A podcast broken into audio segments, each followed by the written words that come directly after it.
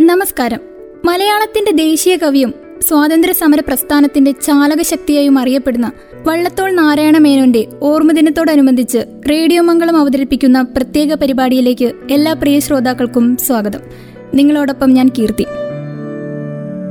മലയാളത്തിന്റെ ദേശീയ കവിയായും സ്വാതന്ത്ര്യ സമര പ്രസ്ഥാനത്തിന്റെ ചാലകശക്തിയായും അറിയപ്പെടുന്ന കവിയാണ് വള്ളത്തോൾ നാരായണ മേനോൻ. വെൺമണി പാരമ്പര്യത്തിൽ വളർന്ന വള്ളത്തോളിന്റെ സൗന്ദര്യ ആരാധനയ്ക്ക് അല്പം ശൃംഗാരിച്ചു. പിൽക്കാലത്ത് ദേശീയബോധം തുടിക്കുന്ന കവിതകളിലൂടെയും ഭാഷാ സ്നേഹം വഴിയുന്ന സുന്ദര കവനങ്ങളിലൂടെയും വള്ളത്തോൾ ആ പരിമിതികളെ ശരിക്കും ഉല്ലംഘിച്ചു. അദ്ദേഹത്തിന് ഔപചാരികമായി വിദ്യാഭ്യാസം ലഭിച്ചില്ലെങ്കിലും ആദ്യം സംസ്കൃത പണ്ഡിതനായ വാര്യംപറമ്പിൽ കുഞ്ഞൻ നായരുടെ കീഴിലും പിന്നീട് അദ്ദേഹത്തിന്റെ സ്വന്തം അമ്മാവനായ രാമുണ്ണി മേനോൻ തന്നെ സംസ്കൃത കവിതയുടെ ലോകത്തേക്ക് പരിചയപ്പെടുത്തി. രാമുണ്ണി മേനോൻ അഷ്ടാംഗ ഹൃദയം എന്ന വൈദ്യശാസ്ത്ര ഗ്രന്ഥവും അദ്ദേഹത്തെ പഠിപ്പിച്ചു. ചെറുപ്പത്തിൽ തന്നെ നാരായണ മേനോൻ തന്റെ അമ്മാവനെ വൈദ്യപരിശീലനത്തിലും അധ്യാപനത്തിലും സഹായിക്കുവാൻ തുടങ്ങി. പറക്കുളം സുബ്രഹ്മണ്യ ശാസ്ത്രിയുടെയും കൈകുളങ്ങര രാമവാര്യരുടെയും കീഴിൽ ഒരു വർഷത്തോളം തത്വശാസ്ത്രത്തിലും യുക്തിയിലും അദ്ദേഹം പരിശീലനം നേടി. സംസ്കൃത പഠനത്തിനു ശേഷം കൈക്കുളങ്ങര രാമവാര്യരിൽ നിന്ന് തർക്കശാസ്ത്രം പഠിച്ചു. ആയിരത്തി തൊള്ളായിരത്തി ഒന്ന് നവംബറിൽ വന്നേരി ചിറ്റഴി വീട്ടിൽ മാധവി അമ്മയെ വിവാഹം കഴിച്ച അദ്ദേഹം കേരളത്തിന്റെ സാംസ്കാരിക തലസ്ഥാനമായ തൃശൂരിലേക്ക് മാറി. ആയിരത്തി തൊള്ളായിരത്തി അഞ്ച് മുതൽ ആയിരത്തി തൊള്ളായിരത്തി പത്ത് വരെ തൃശൂരിലെ കൽപ്പമുദ്രം പ്രസിൽ മാനേജറായി ജോലി ചെയ്തു. വാൽമീകി രാമായണ വിവർത്തനം ആയിരത്തി തൊള്ളായിരത്തി ഏഴിൽ പൂർത്തിയാക്കി. ആയിരത്തി തൊള്ളായിരത്തി എട്ടിൽ ഒരു രോഗബാധയെ തുടർന്ന് ബദിരനായി ഇതേ തുടർന്നാണ് ബദിരവിലാപം എന്ന കവിത അദ്ദേഹം രചിച്ചത്. ആയിരത്തി തൊള്ളായിരത്തി പതിനഞ്ചിൽ ചിത്രയോഗം പ്രസിദ്ധീകരിച്ചു. അതേ വർഷം കേരളോദയത്തിന്റെ പത്രാധിപനായി. പന്ത്രണ്ടാം വയസ്സ് മുതൽ അദ്ദേഹം കവിതകൾ എഴുതുവാൻ തുടങ്ങി. കിരാത ശതകം വ്യാസ അവതാരം എന്നിവയാണ് അദ്ദേഹത്തിന്റെ ആദ്യകാല പ്രസിദ്ധീകരിച്ച കൃതികൾ. ആയിരത്തി എണ്ണൂറ്റി തൊണ്ണൂറ്റിനാലിൽ ഭാഷാപോഷിണി മാസികയുടെ കവിതാ പുരസ്കാരം അദ്ദേഹം നേടി. ഭാഷാപോഷിണി കേരള സഞ്ചാരി വിജ്ഞാന ചിന്താമണി എന്നീ മാസികകളിൽ അദ്ദേഹത്തിന്റെ കവിതകൾ പ്രത്യക്ഷപ്പെടുവാൻ തുടങ്ങി.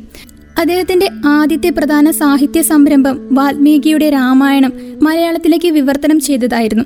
ആയിരത്തി തൊള്ളായിരത്തി അഞ്ചിൽ ആരംഭിച്ച അദ്ദേഹത്തിന് രണ്ടു വർഷമെടുത്തു അത് പൂർത്തീകരിക്കുവാൻ. അദ്ദേഹത്തിന്റെ ചില സമകാലികരിൽ നിന്ന് വ്യത്യസ്തമായി വള്ളത്തോളിന് ഇംഗ്ലീഷ് ഭാഷയുമായി യാതൊരു പരിചയവുമില്ലായിരുന്നു. ആയിരത്തി തൊള്ളായിരത്തി പതിമൂന്നിൽ മഹാകാവ്യ ചിത്രവിയോഗം പ്രസിദ്ധീകരിച്ചതിനു ശേഷം അദ്ദേഹം മഹാകവി എന്ന പദവി നേടി. ഒരു പരമ്പരാഗത മഹാകാവ്യത്തിന്റെ എല്ലാ തത്വങ്ങൾക്കും അനുസൃതമായി ചിത്രയോഗം പതിനെട്ട് സർഗങ്ങളായി വിഭജിക്കപ്പെട്ടു. കഥാസരിസാഗറിൽ നിന്നെടുത്ത ചന്ദ്രസേനന്റെയും താരാവലിയുടെയും കഥയാണ് ഈ കവിതാരചനയുടെ വിഷയം. ഗംഗപതി എന്ന കൃതിയിൽ ശിവനെതിരെ പാർവതിയുടെ പ്രതിഷേധവും ബന്ധനസ്ഥനായ അനിരുദ്ധനിൽ ഉഷ തന്റെ സ്നേഹിതനു വേണ്ടി അച്ഛനെ ധിക്കരിക്കുന്നതും വള്ളത്തോൾ അവതരിപ്പിച്ചു. ആയിരത്തി തൊള്ളായിരത്തി പതിനേഴിൽ അദ്ദേഹത്തിന്റെ പതിനൊന്ന് വാല്യങ്ങളുള്ള ആദ്യ കൃതി സാഹിത്യ മഞ്ജരിയിൽ പ്രസിദ്ധീകരിച്ചു. ആയിരത്തി തൊള്ളായിരത്തി പതിനേഴ് മുതൽ ആയിരത്തി തൊള്ളായിരത്തി എഴുപത് വരെ പ്രസിദ്ധീകരിച്ച ഈ വാല്യങ്ങളിൽ അദ്ദേഹത്തിന്റെ ഹ്രസ്വ പ്രേമ പ്രകടനപരമായ കവിതകൾ വൈവിധ്യമാർന്ന വിഷയങ്ങൾ കൈകാര്യം ചെയ്യുന്നു. ഈ കവിതകളിൽ പലതും നേരത്തെ പി വി കൃഷ്ണവാര്യരുടെ കവന കൗമുദി മാസികയിൽ പ്രത്യക്ഷപ്പെട്ടിരുന്നു. മഗ്ദലന മറിയം എന്ന പേരിൽ മേരി മഗ്ദലനയിലെ അദ്ദേഹത്തിന്റെ ഖണ്ഡകാവ്യം മലയാളത്തിൽ ക്രിസ്ത്യൻ പ്രതീകാത്മതയുടെ ഒരു പുതിയ പാരമ്പര്യത്തിന് വഴിയൊരുക്കി. ബദിരവിലാപം എന്ന കൃതിയിൽ അദ്ദേഹത്തിന്റെ ഇരുപതുകളുടെ തുടക്കം മുതലുള്ള ബദിരതയോടുള്ള സ്വന്തം പോരാട്ടത്തെക്കുറിച്ച് പരാമർശിക്കുന്നു. ശിഷ്യനും മകനും വീരശൃംഖല അച്ഛനും മകളും ദിവാസ്വപ്നം എന്റെ ഗുരുകുലം എന്നിവയും വള്ളത്തോളിന്റെ പ്രസിദ്ധമായ മറ്റ് ചെറിയ കവിതകളാണ്. തൃശൂരിലെ ചെറുതുരുത്തിയിൽ സ്ഥിതി ചെയ്യുന്ന കേരള കലാമണ്ഡലത്തിന്റെ സ്ഥാപകനാണ് ഇദ്ദേഹം. കേരളത്തിന്റെ തനത് കലയായ കഥകളിയെ പരിപോഷിപ്പിച്ചു. ഇതുവഴി കഥകളി അന്താരാഷ്ട്ര പ്രസിദ്ധി നേടി. സ്വാതന്ത്ര്യലബ്ധിക്കായി തൂലിക പടവാളാക്കി മാറ്റി. വൈക്കം സത്യാഗ്രഹ കാലത്ത് ഗാന്ധിജിയെ നേരിട്ട് കണ്ടിട്ടുണ്ട്. ഗാന്ധിജിയോടുള്ള ആരാധനയിൽ ഗാന്ധിജിയെക്കുറിച്ച് എഴുതിയിട്ടുള്ള കവിതയാണ് എന്റെ ഗുരുനാഥൻ. ഇദ്ദേഹം നിയോ ക്ലാസിക് കവിയായി വിശേഷിപ്പിക്കപ്പെടുന്നു. ആയിരത്തി തൊള്ളായിരത്തി പതിമൂന്നിൽ ഇദ്ദേഹം ചിത്രയോഗം എന്ന മഹാകാവ്യം രചിച്ചു. ഗാന്ധിജിയുടെ മരണത്തിൽ ദുഃഖിച്ചെഴുതിയ വിലാപകാവ്യമാണ് ബാബുജി. കേരള വാത്മീകി കേരള ടാഗോർ എന്നീ പേരുകളിൽ ഇദ്ദേഹം അറിയപ്പെടുന്നു. ഇദ്ദേഹം ആധുനിക കവിത്രയത്തിലെ ഒരു കണ്ണിയാണ്. പത്രാധിപൻ കലാപരിപോഷകൻ സാഹിത്യകാരൻ എന്നീ നിലകളിൽ പ്രശസ്തൻ. ഇദ്ദേഹത്തിന്റെ പേരിൽ വള്ളത്തോൾ സാഹിത്യ സമിതി ഏർപ്പെടുത്തിയ പുരസ്കാരമാണ് വള്ളത്തോൾ പുരസ്കാരം. ഒരു ലക്ഷത്തി പതിനൊന്നായിരത്തി ഒരുന്നൂറ്റി പതിനൊന്ന് രൂപയും പ്രശസ്തി പത്രവും ഉൾപ്പെട്ടതാണ് ഈ പുരസ്കാരം. ബ്രിട്ടീഷ് സാമ്രാജ്യത്തിനെതിരായ കേരളത്തിന്റെ ഏറ്റവും വലിയ സാംസ്കാരിക പ്രതിരോധമായിരുന്നു വള്ളത്തോൾ. ബ്രിട്ടീഷുകാർ ഇന്ത്യക്കാരെ പഠിപ്പിച്ചത് ഇന്ത്യയ്ക്ക് സംസ്കാരമില്ലെന്നായിരുന്നു. ഭാരതീയ സംസ്കാരത്തെക്കുറിച്ച് ആദ്യം ബോധവാന്മാരാകേണ്ടത് ഭാരതീയരാണെന്നും അതാണ് സ്വാതന്ത്ര്യത്തിന്റെ ആദ്യ പടിയെന്നും വള്ളത്തോൾ വിശ്വസിച്ചു. സംസ്കൃത ഭാഷയിൽ പാണ്ഡിത്യം നേടിയ ആ ശൂദ്രർ വേദവും ഇതിഹാസവും പുരാണവും കാവ്യനാടകാദികളും ശാസ്ത്രഗ്രന്ഥങ്ങളും ബൗദ്ധഗ്രന്ഥങ്ങളും നാട്ടുഭാഷയിലേക്ക് വിവർത്തനം ചെയ്തു. ചെറുശ്ശേരിയുടെയും എഴുത്തച്ഛന്റെയും വെൺമണിയുടെയും ഭാഷാ സംസ്കാരങ്ങളെ സമന്വയിപ്പിച്ച് സുതാര്യമായ കാവ്യഭാഷയിൽ ദേശാഭിമാന പ്രചോദകരമായ കാവ്യങ്ങൾ രചിച്ചു. ഭാരതീയ പുരാവൃത്ത സഞ്ചയത്തിലെ പ്രമേയങ്ങളിൽ വർത്തമാനകാല പ്രശ്നങ്ങളെ സന്നിവേശിപ്പിച്ച് ആത്മാരോഗ്യദായകമായ കാവ്യരസായന കൽപ്പന ചെയ്തു. ഇന്ത്യയുടെ സാംസ്കാരിക ശക്തി തെളിയിക്കുവാൻ കഥകളിയുടെ പാതകയേന്തി ലോകവേദികളിൽ ജൈത്രയാത്ര നടത്തി.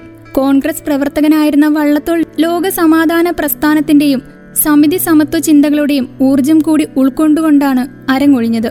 ആധുനിക കേരളത്തിന്റെ സാംസ്കാരിക ശില്പങ്ങളിൽ പ്രമുഖനായ വള്ളത്തോൾ നാരായണ മേനോന്റെ സ്മരണ മലയാണ്മയുടെ നിത്യപ്രചോദനമാണ്.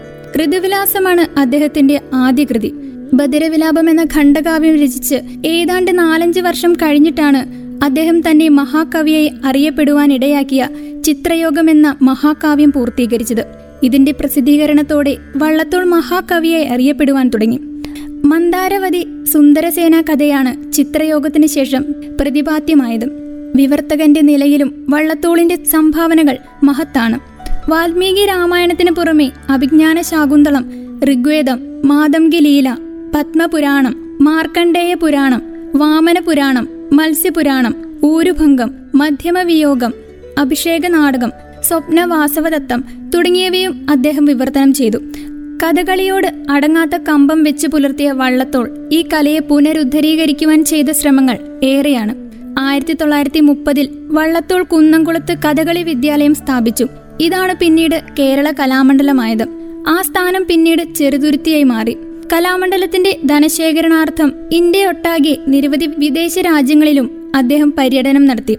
ആയിരത്തി തൊള്ളായിരത്തി നാൽപ്പത്തിയെട്ടിൽ മദ്രാസ് സർക്കാർ വള്ളത്തോളിനെ മലയാളത്തിന്റെ ആസ്ഥാന കവിയായി പ്രഖ്യാപിച്ചു. അഞ്ചു വർഷം അദ്ദേഹം ആ പദവിയിൽ തുടർന്നു. ആയിരത്തി തൊള്ളായിരത്തി അൻപത്തി അഞ്ചിലാണ് മഹാകവിക്ക് പത്മഭൂഷൺ ബഹുമതി ലഭിച്ചത്. സമസ്ത കേരള സാഹിത്യ പരിഷത്ത് അധ്യക്ഷൻ കേരള സാഹിത്യ അക്കാദമി ഉപാധ്യക്ഷൻ എന്നീ പദവികളും വള്ളത്തോൾ വഹിച്ചിട്ടുണ്ട്. ആയിരത്തി തൊള്ളായിരത്തി അൻപത്തിയെട്ട് മാർച്ച് പതിമൂന്നിന് മലയാളത്തിന്റെ എന്നത്തെയും ആത്മാഭിമാനമായിരുന്ന മഹാകവി വള്ളത്തോളിന്റെ ചരമദിനമാണ്. അദ്ദേഹത്തിന്റെ സ്മരണയിൽ ഒരായിരം അശ്രുപൂക്കൾ അർപ്പിച്ചുകൊണ്ട് സപ്തവർണങ്ങൾ എന്ന പ്രത്യേക പരിപാടി ഇവിടെ പൂർണമാകുന്നു. തുടർന്നും കേട്ടുകൊണ്ടേയിരിക്കൂ radio Mangalam ninety one point two. നാടിനൊപ്പം നേരിനൊപ്പം.